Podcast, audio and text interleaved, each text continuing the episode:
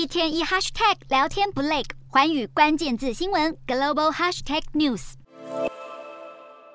欧洲天然气价格涨翻天，面对即将到来的冬天，欧洲面临能源短缺窘境。天然气是欧洲发电的主要来源，因此各国想方设法解决能源危机。荷兰泽沃德市当局本月开设了荷兰最大的陆上风电场之一，足以为三十万户家庭发电。另外，法国则是要求企业必须在九月前提出能源戒除计划。比利时与意大利等国不断呼吁欧盟设置天然气价格上限，并与电价脱钩。比利时能源部长斯特雷滕甚至警告说，除非欧盟对失控的天然气价格迅速实施价格上限，否则欧洲接下来的五到十个冬天情况将会很糟。面对俄罗斯反制裁进一步减少对天然气供给，导致欧洲天然气批发价上周飙涨到纪录高点。欧洲的基准天然气价格二十七号飙升到每百万瓦时超过三百四十三欧元，比两年前高超过三十倍，可能拖累欧洲经济陷入深度衰退。欧洲最大石油及天然气公司壳牌执行长范伯登更示警，